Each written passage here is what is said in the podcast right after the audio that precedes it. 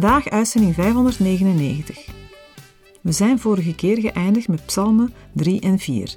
Deze vormen samen een mooi geheel. Het zijn een ochtend- en een avondlied waarin Davids godsvertrouwen in moeilijke situaties blijkt.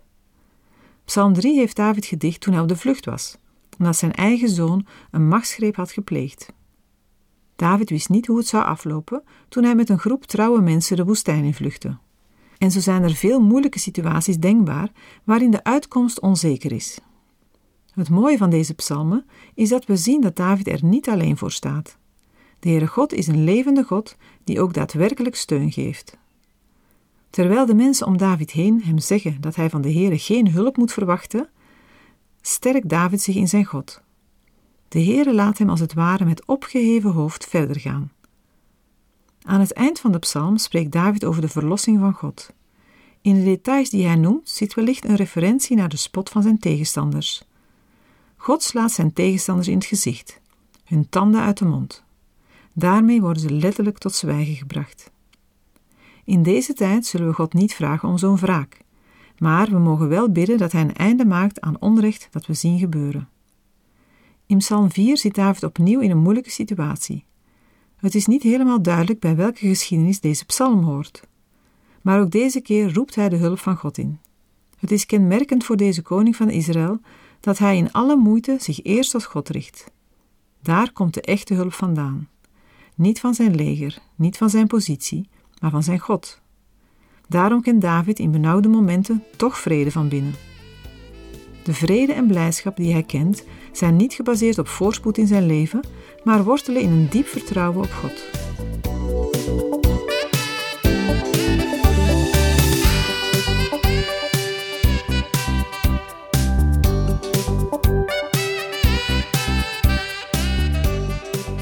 Psalm 5 wordt in het algemeen gezien als een persoonlijke klaagpsalm en is tevens een ochtendlied. Het lied opent met een dringende oproep van David aan de Heer om aandacht te schenken aan zijn gebed. Psalm 5, versen 1 tot en met 4. Een psalm van David voor de koorleider, bij fluitspel. Heere, neem mijn woorden ter oren. Let op mijn zuchten. Sla acht op mijn stem als ik roep, mijn koning en mijn God. Want tot u bid ik. S'morgens hoort u mijn stem, Heere. S'morgens leg ik mijn gebed voor u neer en zie ik naar u uit. Gezien het opschrift ligt het voor de hand de aanleiding voor het schrijven van deze psalm te zoeken in het leven van David. Het is mogelijk om de psalm te plaatsen in de tijd dat David moest vluchten voor zijn zoon Absalom, waarbij hij Jeruzalem moest verlaten. Maar de psalm is zo algemeen geschreven dat concrete aanknopingspunten niet direct aan te wijzen zijn. De inhoud van Davids gebed volgt pas in vers 9. Zijn ingesteldheid gaat aan de inhoud vooraf. Psalm 5 is een morgengebed. Velen beginnen tegenwoordig de dag met het controleren van hun sociale media. Maar David, de man naar Gods hart, begint de dag met de Heere. Hij spreekt God heel persoonlijk en intiem aan. Hoe zit dat met ons? Met wat beginnen wij onze dag? En ik bedoel niet bijvoorbeeld een schietgebed bij het ontbijt, maar echt de dag beginnen met God. Aan onze Hemelse Vader voorleggen wat de plannen voor vandaag zijn. Of, zoals David, hem onze zorgen en noden voorleggen. Of beter nog, aan God vragen wat Hij wil dat we vandaag voor Hem mogen doen. Bij al dit vragen mogen we de dag ook beginnen met het danken van God. Net als David mogen we weten dat de Heere luistert. Ja, God luistert ook aandachtig naar jou en mijn gebed. En God reageert op ons gebed. David spreekt de Heere aan als mijn koning. Het benadrukt zijn nederige houding, want hij was zelf koning. En hoger op de maatschappelijke ladder kan een mens toch niet komen. En toch noemt David God zijn koning. David weet zich onderdaan van God, die zijn koning is. Wij mogen Jezus als onze koning aanspreken. In Filippenzen 3, vers 20 staat: Ons burgerschap is achter in de hemelen, waaruit wij ook de zaligmaker verwachten, namelijk de Heere Jezus Christus. Maar zeggen wij dat Jezus een koning is, of kunnen we net als David en Paulus zeggen: Mijn koning? Dat is een keuze. Is Jezus een koning of is hij jouw koning? In dat laatste geval is het dan uiteraard ook de bedoeling dat we hem als koning behandelen. Dat is doen wat hij van ons vraagt. Richten wij ons gebed naar onze koning? Willen we iedere morgen opnieuw kiezen om zijn onderdaan te zijn? Wanneer een dag zo begint, dan mogen we, net als David, uitzien naar God. Op God wachten en weten dat Hij ons gehoord heeft. En erop vertrouwen dat Hij op Zijn wijze gaat handelen. Ook voor een gelovige vandaag is morgens een goede tijd om ons hart voor de Heer uit te storten in een gebed. Psalm 5, versen 5 tot en met 8. Want u bent geen God die vreugde vindt in goddeloosheid. De kwaaddoener zal bij u niet verblijven. De dwazen blijven niet staande voor uw ogen. U haat allen die onrecht bedrijven. U brengt de leugenaars om. Van de man van bloed en bedrog heeft de Heere een afschuw. Ik echter zal door uw grote hoedertierenheid uw huis binnengaan, mij buigen naar uw heilig paleis en vrezen voor u. David neemt afstand van de genoemde goddeloosheid. Hij doet dat niet op grond van eigen verdiensten, maar vanwege de verbondstrouw van de Heere. Door die trouw is David in staat om naar Gods huis te gaan en zich daar voor de Heere neer te buigen. Omdat David geen priester is, mag hij wel Gods huis binnengaan, maar niet het eigenlijke heiligdom. Om zo dicht bij de Heere te komen, past eerbied en respect. Het mogen verblijven bij de Heer is ook helemaal afhankelijk van de Heere zelf. Psalm 5, vers 9. Heere, leid mij in uw gerechtigheid, omwille van mijn belagers. Maak uw weg voor mij recht. Met hun tong vleien zij. Na het afstand nemen van de zondaars vraagt David de Heere om hen te leiden in wat hij moet doen en welke weg hij moet inslaan. Er zijn namelijk vijanden die anders zullen zegevieren. Psalm 5, vers 10. Want in hun mond is niets wat betrouwbaar is. Hun binnenste is enkel verderf. Hun keel is een open graf. Het zondige gedrag van de goddelozen wordt beschreven. Paulus citeert het vers in Romeinen 3, vers 13, in zijn uiteenzetting dat elk mens zondig is en schuldig staat voor God. Psalm 5, vers 11. Verklaar hen schuldig, o God. Laat hen ten val komen met hun opvattingen. Verdrijf hen om hun vele overtredingen, want zij zijn u ongehoorzaam. Gezien hun bedreiging roept David tot de Heer en vraagt hem om hen uit te schakelen. Opvallend is dat David niet het geleden onrecht dat hem mogelijk is aangedaan als motivering opgeeft, maar hun opstand tegenover God. Tegenover de genade van de Heere staan de wandaden van de goddelozen. Zij zijn schuldig en daarom moet er met hen worden afgerekend. Psalm 5, versen 12 en 13. Maar laat verblijd zijn allen die tot u de toevlucht nemen. Laat hen voor eeuwig juichen, omdat u hen beschut. Laat in u van vreugde opspringen wie uw naam liefhebben. U immers zegent de rechtvaardige, Heere. U omringt hem met goedgunstigheid, als met een schild. Tegenover hen die opstandig zijn tegen de Heere staan hier allen die tot u de toevlucht nemen. Davids zaak is van toepassing op alle gelovigen. Zij ontvangen Gods zegen en bescherming. Als een schild dat het hele lichaam beschermt, zo beschermt de Heere zijn volgelingen. Maar de goddelozen die niet naar de Heere willen luisteren en hem niet willen dienen, zullen op een zekere dag, die de Heere heeft bepaald, ter verantwoording geroepen worden en veroordeeld. Het is belangrijk dat we vergelding steeds aan de Heere overlaten. Want als een gelovige de zaak in eigen handen gaat nemen, handelt hij of zij niet in geloof. De Heere wil dat we op hem vertrouwen. In Romeinen 12, vers 19 staat: Wreek uzelf niet, geliefden, maar laat ruimte voor de toorn. Want er staat geschreven: Mij komt de wraak toe, ik zal het vergelden, zegt de Heere. Psalm 5 weerspiegelt de bekende spanning die het leven van een gelovige meebrengt in een omgeving die vijandig staat tegenover God. Een gelovige ervaart onrecht en bedreiging, maar heeft daarbij het voorrecht dat hij zich op God kan beroepen om hulp. David laat zich niet wegdrijven in een moeras van moedeloosheid, bitterheid of fatalisme, maar brengt zijn zaak bij de Heere. Hij geeft zijn vragen en verzuchtingen een plaats binnen zijn relatie met God, zonder daarbij die relatie te betwijfelen. In die zin verschilt zijn houding met die van onze tijd, waar mensen meestal de vraag naar onrecht aangrijpen als argument tegen het bestaan van God. David gaat uit van een duidelijk onderscheid tussen goed en kwaad en verwacht dat de Heere die orde zal handhaven, ook al hebben de slechten soms de overhand. We gaan nu naar Psalm 6. Het is het eerste smeekgebed in het Bijbelboek Psalmen. In de vroege kerk is deze psalm opgenomen onder de zeven boetepsalmen, die gewoonlijk op Aswoensdag werden gezongen. Psalm 6 kan Davids vlucht voor zijn zoon Absalom veronderstellen, en het verlengde van de vorige psalmen, maar dat is niet met zekerheid te zeggen. De tekst zou ook goed kunnen passen in de context van de vervloeking van David door Simi. In ieder geval worden vijanden verondersteld die David kwaad willen doen. David ervaart in de bedreigingen de straffende hand van God en is daar zeer bang voor. Psalm 6, vers 1. Een psalm van David voor de koorleider bij snarenspel, op de achtste. Ook in deze psalm wordt de muzikale begeleiding genoemd. Over de juiste betekenis van de achtste is men het wel niet helemaal eens. Het wordt ook wel met octaaf vertaald en is mogelijk een aanduiding voor een sombere toonaard, conform de inhoud van het lied. Psalm 6, versen 2 tot en met 5. Heere, straf mij niet in uw toorn, bestraf mij niet in uw grimmigheid. Wees mij genadig, Heere, want ik ben verzwakt. Genees mij, Heere, want mijn beenderen zijn verschrikt. Ja, mijn ziel is zeer door de schrik overmand.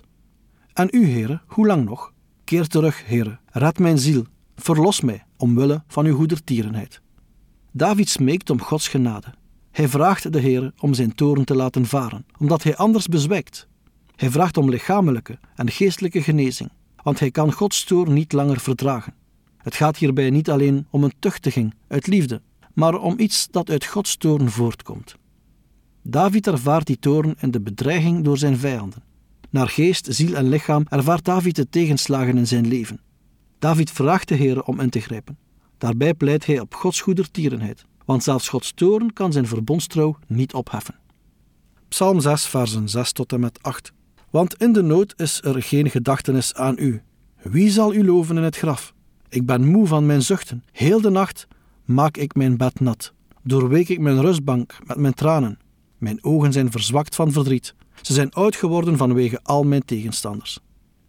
David gaat verder met zijn klacht. Hij is moe van het zuchten door mentale uitputting en hij huilt iedere nacht in zijn bed. Dat gebeurt door de kwelling die hem overkomt, veroorzaakt door zijn vijanden. Alles lijkt te wijzen op mentale uitputting door wat Davids vijanden hem aandoen. Gods trouw moet nu blijken, want als het leven eindigt in de dood, wordt er geen loflied op Gods trouw meer gezongen. Tenminste niet door David. David onderbouwt zijn gebed om verlossing niet met zijn eigen belang, maar met het belang dat de Heere heeft om geëerd te worden. De lofzang is het bewijs van Gods trouw, maar de herdenking van Gods bevrijdende daden in de vorm van lofliederen houdt op in het dodenrijk. Wanneer in het Oude Testament over het graf of het dodenrijk gesproken wordt, wordt de plaats bedoeld waar de doden zijn, op wie de toorn van God rust. Voor hen en daar is er geen mogelijkheid meer om de Heere eer te bewijzen. Hij wordt daar niet meer geprezen. Psalm 6, versen 9 tot en met 11. Ga weg van mij, u allen die onrecht bedrijft, want de Heere heeft mijn luide geween gehoord. De Heere heeft mijn smeken gehoord. De Heere zal mijn gebed aannemen. Al mijn vijanden worden zeer beschaamd en door schrik overmand. Zij deinzen terug. Zij worden in een ogenblik beschaamd. Met vers 9 komt er een grote omslag in de psalm. David weet dat de Heere het uiteindelijk voor hem zal opnemen. God zal zijn koningschap handhaven, ook al verkeert David tijdelijk in nood, mogelijk vanwege zijn eigen zonde. Psalm 6 is een ernstige smeekbede om genade en verlossing, waarbij de dichter, David, zeker is van verhoring. Hij weet dat zijn gebed in grote nood verhoord zal worden, omdat de Heere een God van genade is, op grond van zijn trouw. Zelfs als de Heere terecht boos op ons is, vanwege onze zonden, kunnen we een beroep doen op zijn genade. In het licht van het Nieuwe Testament denken we bij Gods trouw aan zijn genade op grond van het offer van Christus. Psalm 7, vers 1. Shigayon van David, dat hij voor de Heere gezongen heeft, vanwege de woorden van Cush, de Benjaminiet. Psalm 7 is de enige psalm die begint met het woord Shigayon. De betekenis van het woord is onzeker, daarom dat de herziene statenvertaling het zo overneemt. Het wordt ook al vertaald met klaaglied, al dekt dat niet helemaal de lading. Het is sowieso een lied gezongen vanuit Davids emoties. De woorden van de Benjaminit Cush gaven aanleiding tot Davids emoties. Wat deze juist gezegd heeft, wordt niet expliciet genoemd. Verdere identificatie van de man zelf is ook niet mogelijk, omdat de beschrijving van Davids leven daarover geen bijkomende informatie geeft. Psalm 7, versen 2 en 3. Heere, mijn God, tot u neem ik de toevlucht. Verlos mij van al mijn vervolgers en red mij. Anders verscheuren zij mijn ziel als een leeuw, slepen zij mij weg, terwijl er niemand is die redt. De bedreiging vergelijkt David met een meedogenloze leeuw die verscheurt en wegsleept zonder dat iemand redt. In het Nieuwe Testament vergelijkt Petrus de duivel met een brullende leeuw. Psalm 7, versen 4 tot en met 6.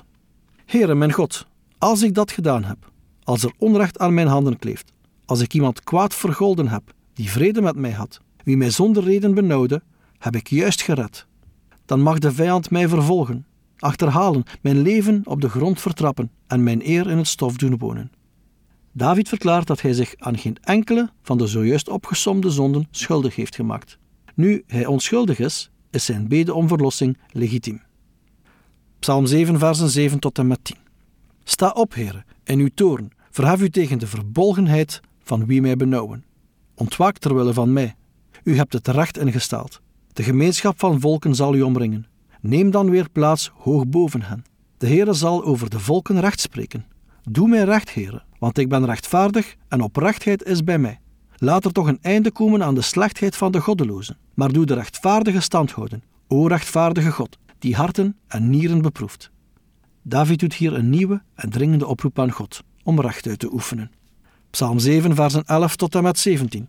Mijn schild is bij God, die de oprechten van hart verlost. God is een rechtvaardige rechter, een God die iedere dag toornt. Als men zich niet bekeert, dan zal hij zijn zwaard scherpen, zijn boog spannen en aanleggen. Hij heeft dodelijke wapens voor zich gereed gemaakt. Hij richt zijn pijlen op de felle achtervolgers. Zie, hij heeft weeën van onrecht en is zwanger van kwaad. Hij zal leugen baren. Hij heeft een kuil gedolven en die uitgegraven, maar hij is gevallen in het graf dat hij zelf gemaakt heeft. Zijn moeite zal op zijn eigen hoofd terugkeren, zijn geweld op zijn eigen schedel neerdalen. In tegenstelling tot de veronderstelde, maar niet bedreven zonden van David, worden de gepleegde zonden en tactieken van de vijand aan de kaak gesteld. Psalm 7, vers 18. Ik zal de Heere loven om zijn gerechtigheid en voor de naam van de Heere de Allerhoogste psalmen zingen. In de zekerheid en het vertrouwen dat God redt, beëindigt David zijn psalm met een lofzang aan de Heere. Er is niets zo frustrerend als vals en onterecht van iets beschuldigd te worden. Een mens kan er zich moeilijk tegen verdedigen. David stort zijn klaagzang daarom uit bij God, die het verborgene van elke mens kent. Wat de tegenstanders ook beweren, God weet wat echt waar is. David loofde de Heer ook in moeilijke situaties. Ook wij mogen ons onder alle omstandigheden verblijden in de Heer.